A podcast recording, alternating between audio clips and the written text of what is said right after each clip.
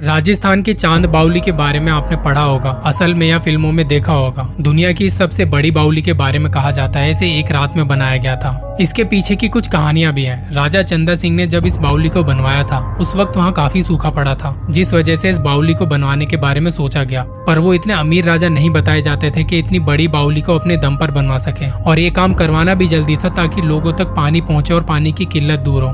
राजा इस बात से चिंतित थे। तब उन्होंने कुछ बुरी और शैतानी ताकतों की पूजा करनी शुरू कर दी और कहानियों के अनुसार तब उनके हाथ लगा एक जिन, जिसने इस बाउली को एक रात में बनाकर तैयार कर दिया। पर जिन ने एक शर्त रखी, जिन कभी भी बिना लिए कुछ देता नहीं है। तब जिन ने राजा से कहा, आज से इस जगह का राजा मैं हूँ और तुम्हें मेरा गुलाम बन के रहना होगा।